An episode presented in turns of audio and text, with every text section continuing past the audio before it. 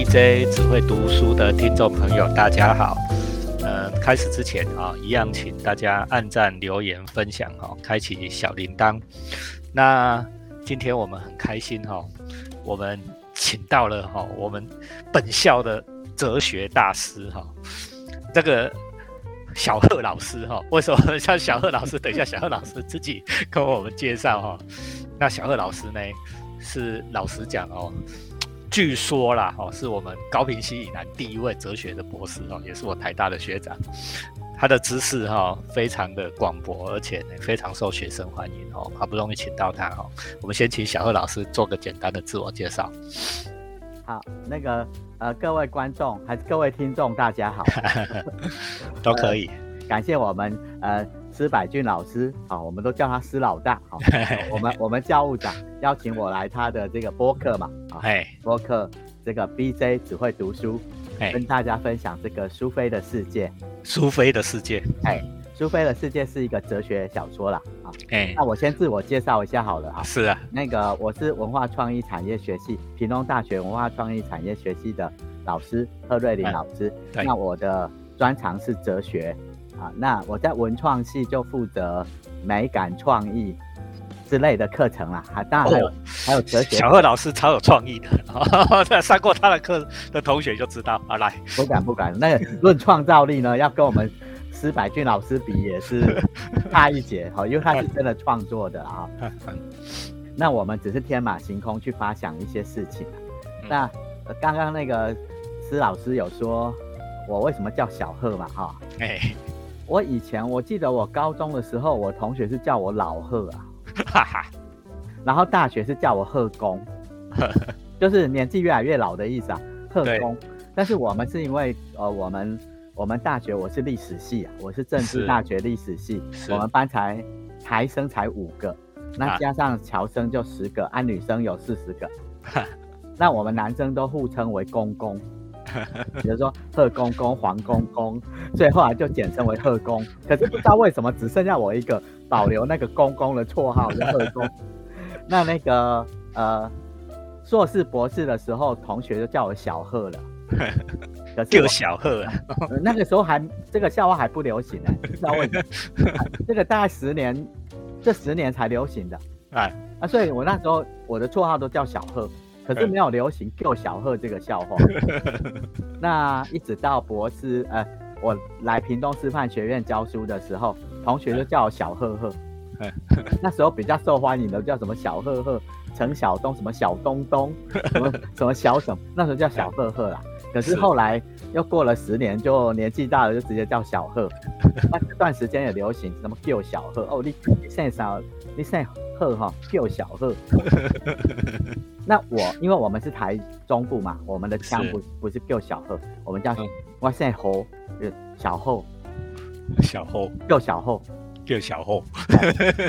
我们的后就是后的意思啊。对，哎、啊，我们比较没有流行那个这个梗啦、啊，就是大概这十年就开始流行又小后啊。我的老师又小后啊，他姓麦的就很可怜，就是又小麦，又小麦，超好笑，对不对？所以。嗯同学们都很喜欢上小贺老师的课，对不对？那那这简单的自我介绍，你看小贺老师就有很多个。反正我们今天是个开始，以后、哦、我们还会常常请小贺老师啊来跟我们讲。有空一定来，有空。好，来，我们回到我们今天要介绍的《苏菲的世界》啊、哦，这本书呢，也应该很久了吧？很久，我记得我很很年轻的时候就看过了。他一那个他是挪威文写的，啊，他是一九九一年出的。那英文大概是一九一九九四，那中文是一九九五，是一九九五年，九五年哈、哦，哎，那个所以所以这是我们年轻的时候的书啦哈、哦，对对对，年轻时候的书，你看一直畅销全球，一直到现在，哎，听说卖很多本呢，呃，它已经印了两亿六千万本，这个简直是圣经级的啦，啊、跟以圣经一样，翻成六十四种语言。哦，吓死了！啊，他那个他是等于是二十世纪百部经经典著作啦。对，他、啊、这本书也奠定那个作者乔斯坦贾德是全球十大作家的地位。哦，很恐怖这个销量哈、哦，绝对全球十大。我跟你讲，呃，跟各位同那个读者分享一下，有两个贾德啦，一个贾德是现在我们讲的这个苏菲世界的乔斯坦贾德，是是啊，另外一个贾德是写什么细菌、钢铁、枪炮的那一个那个贾德啊，哈，这两个贾德，哦，那个都是全球畅销级的作家，那卖书都吓死人啊、哦！如果如果我的书能够卖像那个程度啊，咋嘛退休啊，哦、对不对？对。呃，好，那我们来看看这一本书里面到底跟我们谈什么。好，我我先介绍一下作者好了。好，是作者他贾德，他是一九五二年出生的，哦、啊，他是挪威人，啊，他担任过那个高中的哲学老师很多年，嗯，但是后来因为书很畅销嘛，所以就全职的作家。是，啊，他现在已经大概出版十九部作品了，是，那每一部都很有创意啦。哎，啊，我要讲的苏菲的世界大概就是，而且他的有一些书很适合小孩子看，是哦，就是不会很深。像像这本苏菲的世界，我觉得青少年来看也都很好。这一本大概高中以上啦。啊，哎，那那个呃，他就是这本书呢，我也是第一次看，可后来还有电影。哦。我第一次看完之后，哎，觉得还写得不错啦，啊，就后来出了电影是挪威语的，大概一个半小时，啊，如果没有看书的话，是你会看不太懂，啊，如果是但是很炫，你会觉得很像骇客任务，哦，是吗？他们两个时间差不多，因为挪威文我一定不会去看的，可是他是有翻中文啊。哦, 哦真的哈、哦，哎，而且拍得还不错、啊。书我有看了、啊，电影我还没看到，所以我要去找出来看。啊，对。电影的话，如果你没看书，你看不太懂。那或者是你如果西方哲学史很好，你你还是看得懂。OK， 好，对对对，哎，好，啊啊，这个就是大概呃他作者的简介啦，贾德啦，好，哎，啊这本书大概就是因为贾德《苏菲的世界》其实跟另外两本书，一本叫做呃《纸牌的秘密》，哦哦，那个完全就是小说，哦、你完全你看不到哲学在里面，可是他。嗯其实是哲学小说，就是境界已经高到你，你看不出哲学在哪里，啊，很好，很好看，很，很好看哦。对，好，大家记下来啊，你先把《苏菲的世界》看完，啊，再去找那个男的。啊，纸牌的秘密。好，是啊，纸牌秘密很简单哦，比《苏菲世界》简单很多。纸牌的秘密哈、哦，它就是很适合完全没有基础的，可是你看完你也不知道你学了什么哲学，它其实是小说。是啊，另外一本。比苏菲的世界还要难的叫做玛雅啊，是这这三个叫三部曲，就是苏菲的世界三部曲。那苏苏菲的世界是在中间，是啊，纸牌秘密就是你完全看不到哲学，可是它其实融在里面。是啊，那个苏菲的世界就很清楚，一个十四岁的小女孩在学哲学，嗯、啊，有推理小说的精神。对对对，我去我我我当初看也是看得津津有味哈、哦。随着这个小女孩，哎，好像又提出了一个新问题，又解决了一个新问题哈、哦。这种不断的往前往前推的那种推理的感觉非常好。对对，哎，那玛雅就是也很悬啦，也很好看的一个书，就是奇幻的。哦、然后是在千禧年，它其实出场很棒，就是它要跨世纪嘛，就是。是所以很多电视台都去那个国际换日线唯一通过的一个岛叫呃塔佛尼岛，塔佛尼就是人类可以到的啊，什么西班牙电视台、美国电视台都什么生物学家都前一天前一晚就去卡位，因为他们要拍那个跨千禧年的日出。对对对，啊、玛雅玛雅说千禧年会怎么样，结果后来没有啦。对对对，啊、但是这个玛雅不是，他只是他、嗯、那有一个女生叫玛雅。是我知道，啊啊，他就是去谈说，哎，名字叫玛雅的各大文化都叫玛雅的这个词有很多。对，他、啊、有一个女的是美到所有的男生都觉得她似曾相识，可是又不知道这个女生的脸在哪里看到。嗯，啊，所以就是一连串奇幻的事情，啊也，也、哦、也有穿越，哦、所以他的书都蛮有趣的啦。这三部我是先推荐各位，呃，最浅的是《纸牌的世界》，但是。那个知识含量，我对我们也是很大啦，对，也是很大。它、啊、知识含量最你最平衡、最看得到的就是苏菲的世界。对，它、啊、那个玛雅就比较玄幻一点。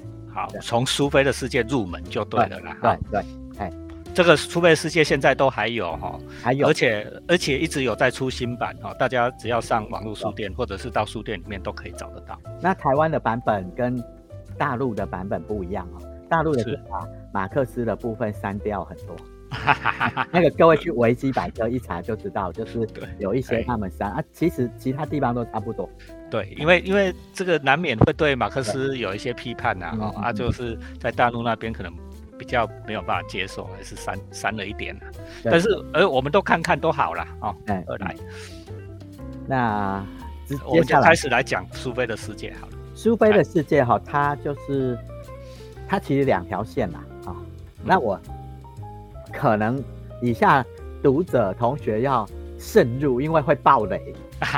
但是最重要的雷，最重要的雷我不爆，因为它结局是开放式的。是，可是它其实两条线，是一条线就是一个十四岁小女孩学哲学的故事，嗯哼。那另外一个是十四岁小女孩自我认知，她后来发现自己是谁的故事。嗯，这个我说比较像骇客任务的是这里。是，那。有一个小女孩叫做呃苏菲，就叫苏菲嘛。啊，苏菲刚好在西方，在欧语的意思是智慧的意思。哦、oh. ，Sophie 就是智慧，所以你们看到希腊的希腊文的 Sophia 就是苏菲亚，然后意大利的苏菲亚，或者是英国、美国的苏菲，对，挪威的什么苏菲耶，那个都是智慧。对，那哲学一开始就是 philosophia， 就是爱智慧嘛。爱智慧，嘿啊，所以他一开始这个苏菲就是象征着智慧啊。嗯哼，所以我们以前上哲学概论，我就跟同学讲，如果你的闽南语，你的名字叫淑慧，秀辉，秀辉，那你的英文名字可以叫 Sophia 啊，因为那个意意跟音都一样啊，会，对不对？小二老师是谐音梗的大大师哦，不敢不敢啊！我这个我都没想到过。小辉都是啊，啊，小辉，呃，他就是有一天回家的时候收到两封信，嗯、一封是说、嗯、你是谁，嗯嗯，类似明信片那样啊，那一封叫世界从哪里来，嗯嗯，从哪里开始啊？那这所以后来就有人透过函授的方式就开始教他哲学，这两个。这两个问题其实就是哲学问题嘛，是比较属于形上学的问题啦、哦、是。那还有还有另外一封信是说，请他把这个生日卡片转交给一个生日跟他一样的女生，叫做席德。是，哎，所以就很奇怪是谁透过那个明信片来教你哲学，就从古代那个先苏苏格拉底以前。讲什么地水火风那个呃什么、嗯、宇宙的万物是是火是土，这个我们叫先苏哲学家。对，那苏格拉底以前讲自然哲学的，对，然后就讲到苏格拉底这种函授的，对。那呃啊，另外一条是要他去转交给一个他没有磨面的叫习德的，对，寄给送给他一个生日卡片。嗯哼，那如果你有看电影，你会发现习德跟苏菲长得一模一样。是啊，小说当然没有讲、就是、他自己啊，对、就是、他自己。那等一下就开始要爆雷的了哈。好好，这这两条线就后来那个哲学家叫做艾伯特嘛，嗯哼，一个叫艾伯特，然后这个艾伯特其实有点像中世纪的一个伟大的神父，就是大艾伯特，啊、uh-huh. 呃，有有可能有那个象征啦。对，那这个苏菲就透过不断函授的过程中，哎，慢慢对整个西方哲学，它其实是。比较广义是西方文化史为 基, 基底的西方哲学史，好，对，开始了解从苏格拉底以前到苏格拉底，然后希腊三哲人、中世纪，然后文艺复兴，一直到现代。它、啊、现在应该只有到黑格尔存在主义、沙特这边而已啊。对，我们现在讲的什么后现代那个当然还没，因为他写的时候没那么多了啊。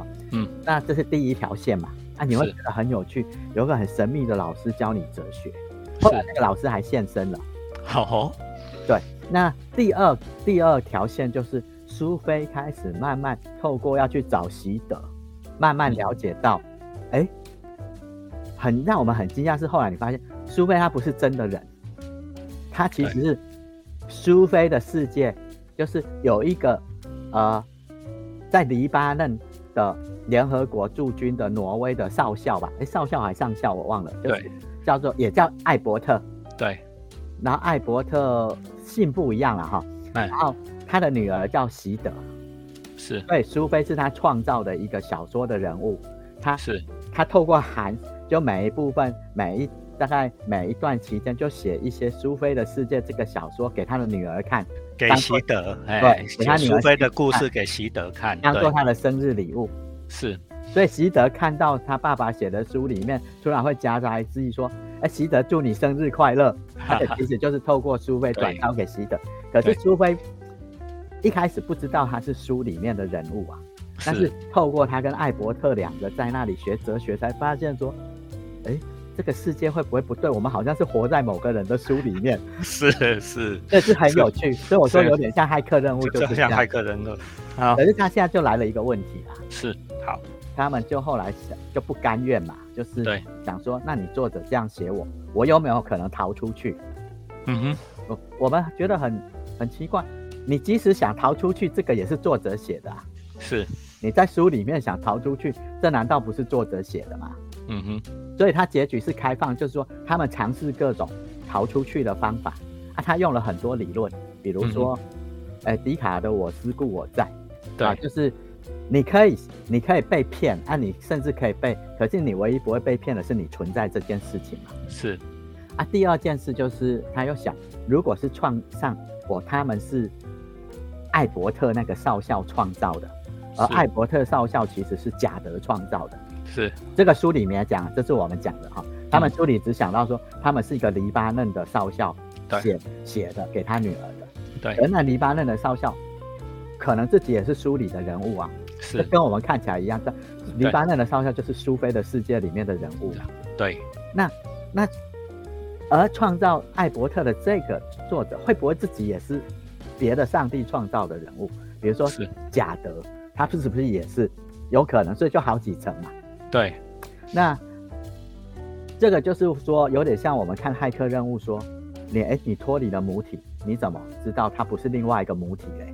对，那所以当年跟骇客任务同时有一部电影，但它被掩盖，光芒被掩盖过了，被骇客任务掩盖，叫异次元骇客。哦，异次元骇客，它其实就是在刚回答我们刚刚那个问题，你以为你脱离了母体，实际上你在另外一个母体里面。对，而且它母体好几层。对，啊，这个少，所以就是说，哎，苏菲原来只是书里面的人物啊。那说不定我们也是其他书里的人物啦，没错啊，没错啊，没错、啊。我们两个现在在这里在在谈戴蒙贾德，在谈苏菲的世界。哎、啊，各位听众，你有没有想过，可能戴蒙贾德，哎、欸，不是戴蒙贾德，这是贾德啊，江斯坦贾德，贾德，贾德，贾德真的存在吗？对，哦，对吧？对，啊，那个我再推荐一部电影，它叫《口白人生》啊。没、欸、事，他就是发现，他好像。他写的每件事，做的每件事都好像有一个人在写他，对，所以这个也蛮像苏菲的世界啦、哦嗯、就是你你去找你的作者啦啊，但是苏菲怎么逃出去？嗯、呃，当然也不是不可能啦。我我记得那个以前我们看那个旧版的金庸小说、啊，是那个杨过跟小龙女是没有见面的，对，啊，郭靖跟黄蓉是死在乱军之中的，第一版。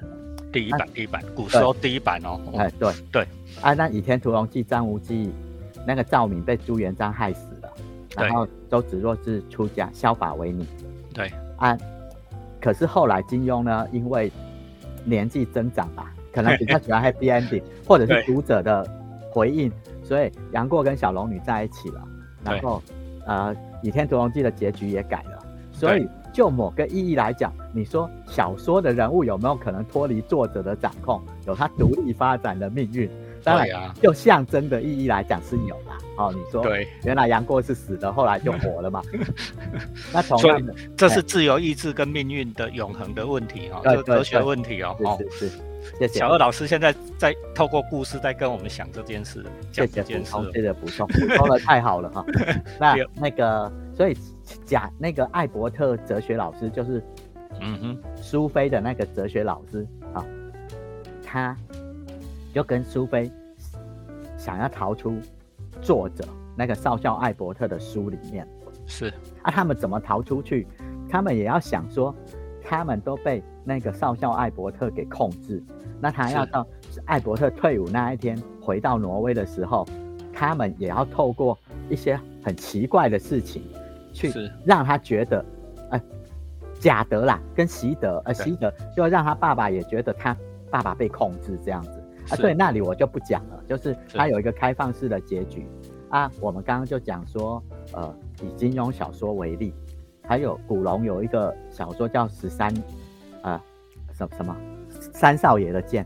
哦，三少爷的剑，对，然后燕十三啊，呃，燕十三练一个最强的剑，好像是第十四剑还是什么？对对。就那个剑招一出来，你控制不了剑招，你是被剑招控制的。对，哎，那我在想说，写小说，因为金庸他说他个人最喜欢的女生是小昭，哦，小昭，可是他小昭跟张无忌没办法在一起。我们说啊，那不是你写的，你怎么没办法让他们在一起？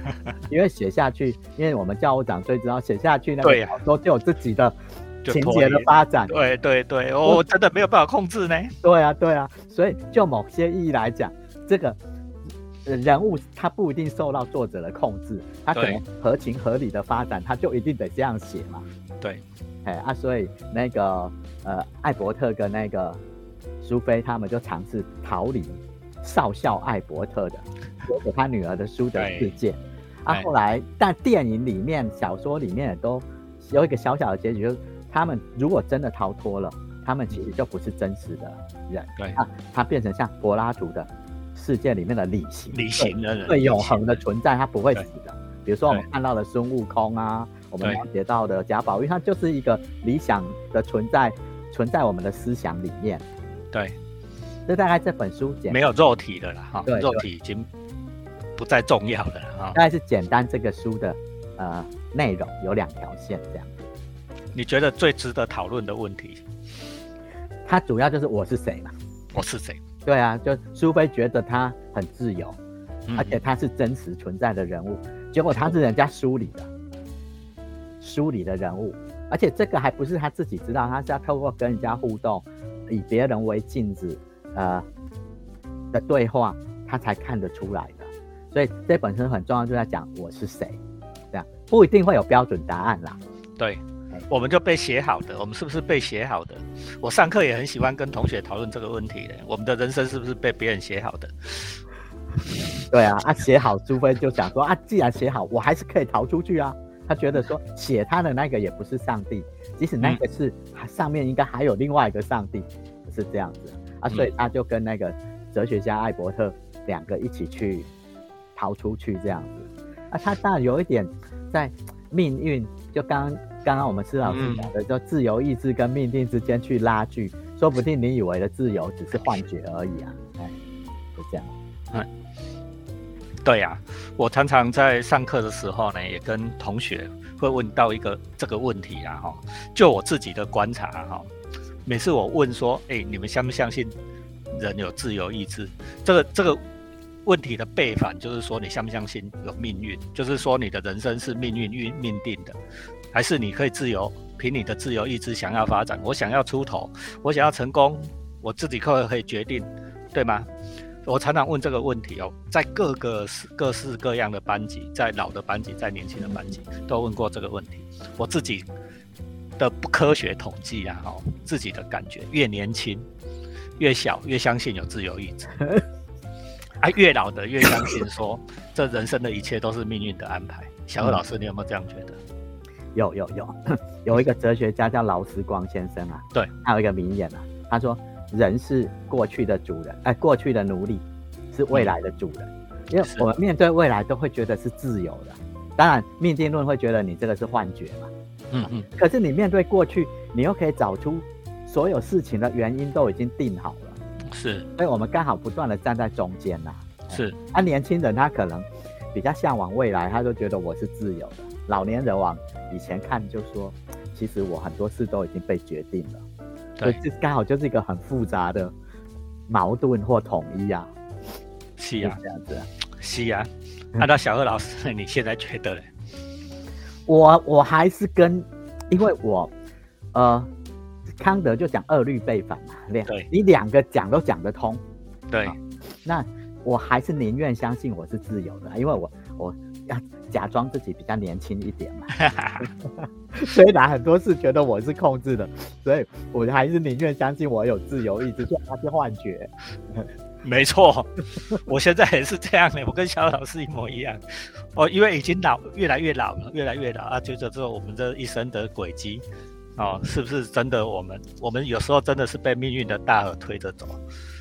我不是在河里面哦，说我们可以自己决定方向，往这边走，往那边走，反正大河的河流就这样走。当然，一些小地方我们可能可以有一些自由的决定啊，说决定啊歪一点点，那里歪一点点，但是最终还是要回到大河流来，对不对？好、哦，我我现在的感觉是这样，就回到那个命运的大河的那个大河的流向，没有办法改变。嗯，但是像小贺老师讲的，如果我们就这样放弃了。就是说放弃挣扎、哦、人生有时候会没有意思，它纯粹只是一种自由意志，可能真的只是一种幻觉。但是你如果连这个都放弃掉了，我们可能人生生命的意义就没有办法彰显出来。我讲一个卡尔文教派那个韦伯新教伦理，不是很有名的，就是说呃，像不是有个预选说吗？对，尤其是卡尔文教派，他们讲说。其实你能不能上天堂，一生下来上帝就已经选好了哦、oh. 啊，很多人就想啊，既然选好了我干嘛努力？因为你都选好了，我不管再怎么努力，我上不了天堂的还是上不了啊。可是特尔文教派的想法不是这样，他是想说那我就要证明我是被选的那个，所以他就要彰显主的荣耀，他就努力了，在人世间很努力，所以间接的也跟资本主义的发展有一点点关联，促进了，因为它要实现现世的一切嘛。那所以这个就有点说，我们面临预选，所以会有两种反应，一个是很消极的说啊，那我就不要做了；那另外一个说我要证明我是上帝选的。就像比如说今天第一堂课，对，施老师就跟同学说，你们选课那一刹那，我已经决定你们及格或不及格。啊，是呀。但是有些同学，那我干嘛来？我就不要来了。对、啊啊。那有的同学说，那我要证明我是被老师选的那一个。老师选对了，我要证明老师选对了。对对对，对，这就是两种看法。没错啊，这这个我们教二十二三十年哦，老实讲啊，我每次第一堂课，老因为小贺老师刚好讲到第一堂课，第一堂课哦。我我教到现在，我就觉得第一堂课你坐在哪里，大概跟你这学期的学习成就就有有相关那个关联性就很大了。那我想讲啊，你很积极，你坐在前面，你愿意听，跟你一开始就躲到最后面，躲在角落滑手机，对对，啊，修马宅亚公，你最后学习成绩就就就不一样了。对对。啊、当然我们不是说像上帝那我第一节课就把你你还没选我们就把你打成绩了、哦、这个会被投诉的。对对对对，没错，还是完全看到同学的表现来哦。这几天烦这个烦很多，因为很多老师真的是用很多课堂以外的表现去评定一个人、哦、这个我们也要学定学会这件事了，就是说是是因为人活在社会上是一种别人对世间的规则啊，你打成绩你就要根据学校的规则嘛，对啊，你没有明写的你就不能扣分啊。世界对你有一些综合评价，就有、嗯、我们又回到这本书的主题来了，就是说我们活在世界里面，那世界在决定我们，或者是我们在决定世界，这是我们刚才讲的那个事，我们能不能改变世界，还是世界决定我们？嗯、就是自由意志跟命定说，其实一个很重大的分野，好、嗯嗯，对吧？对。啊，苏菲的世界到最后没有给答案嘛？哈，呃，他没有给答案啦，这只是说他反正就是像人文的、哲学的、艺术这些是没有标准答案的。对。可是这些没标准答案的问题，反而是我觉得反而是对你人生是最重要的，因为有标准答案的问题，别人可以帮你解决啊。比如说你家的电脑坏掉，一定有答案，只是找得出找不出来。你的身体坏掉，一定有答案嘛？啊，人家可以帮你解决的，你付钱就好了。对。但是像怎么穿比较美，然后爱你的跟被爱的，你要选哪一个？那或者是你今天这堂课你很想睡，要不要翘？这个都你自己做决定，这种是没有标准答案，可是你可以参考其他人的答案，我们去学习、去交流、看历史，然后看你同侪的表现，你可以呃学习看自己怎么做啊。这种没有标准答案人文艺术的，反而别人不能帮你处理，你要自己去处理。所以就这个意来讲，我觉得它很重要。对，哎，没错、哦。我昨天听到一位那个前辈、哦、跟我分享他的小孩啊、嗯、的的的的求职的生涯哈、哦，他说，哎，这个小孩是学学资讯的，学工程的，然后一毕业也很很顺利，就到台积电去了，哦，可是做了一年他就辞了，然后就去各国游历，哦，对吧？好、哦，啊，去行行行行行行，后来。哎，才才想通了哦，说人生的价值是什么、啊、然后找了一个工作，现在当然就不是回台积电了、啊、哦哦啊，然后就一直在在在他的这个工作里面乐在其中，然后快乐的生活着。对，收入虽然没有台积电那么好，但是他觉得他活得比较有价值。是是，这是不是安学人文艺术的？对对，一个很重要的的事情。当然不是说你一定要故意去找那个出路不好的工作，比如说像我念哲学这样，你你喜欢我，我是跟同学讲，其实你现在做很多事，你不一定任何科系毕业，你都不一定可以找得到工作。对、啊，那你就你就把你喜欢的，你就念你喜欢的，或你现在你呃就是择其所爱，爱其所知。你现在既然念了，你也喜欢它。那 你, 你既然喜欢这个行业，你就会在那个行业里面有乐趣，你就会成为达人，然后别人就不能取代你，然后你工作生活都有意义，这样不是很好吗？对对，人终极要让你的生活活得精彩，我觉得最关键的还不是说什么你赚多少，对、嗯、是这个整个学习过程里面这个整个啊，因为人生就是不断的学习啊，这不断的学习的过程里面，让你的生命有了一点意义，嗯嗯，对吗？哈，对对。啊，虽然按概虽然短时间可能很痛苦，对对。现在很流行讲说什么学习是快乐的，我我我不大这样认为，学习怎么会快乐？嗯嗯因为那是你不会的东西嘛，哦，我们只是算了，对对啊，它会有一开始一定是痛苦的嘛，一定很痛苦的啊，只不过这个东西我想学。那个目标，最后的目标，我我想学到的东西会令我快乐，会让我比较幸福，所以我们必须要经历那个苦的过程。对，啊，那个苦的过程会让我们的生命更有意义，对对，对吧？哈，对对。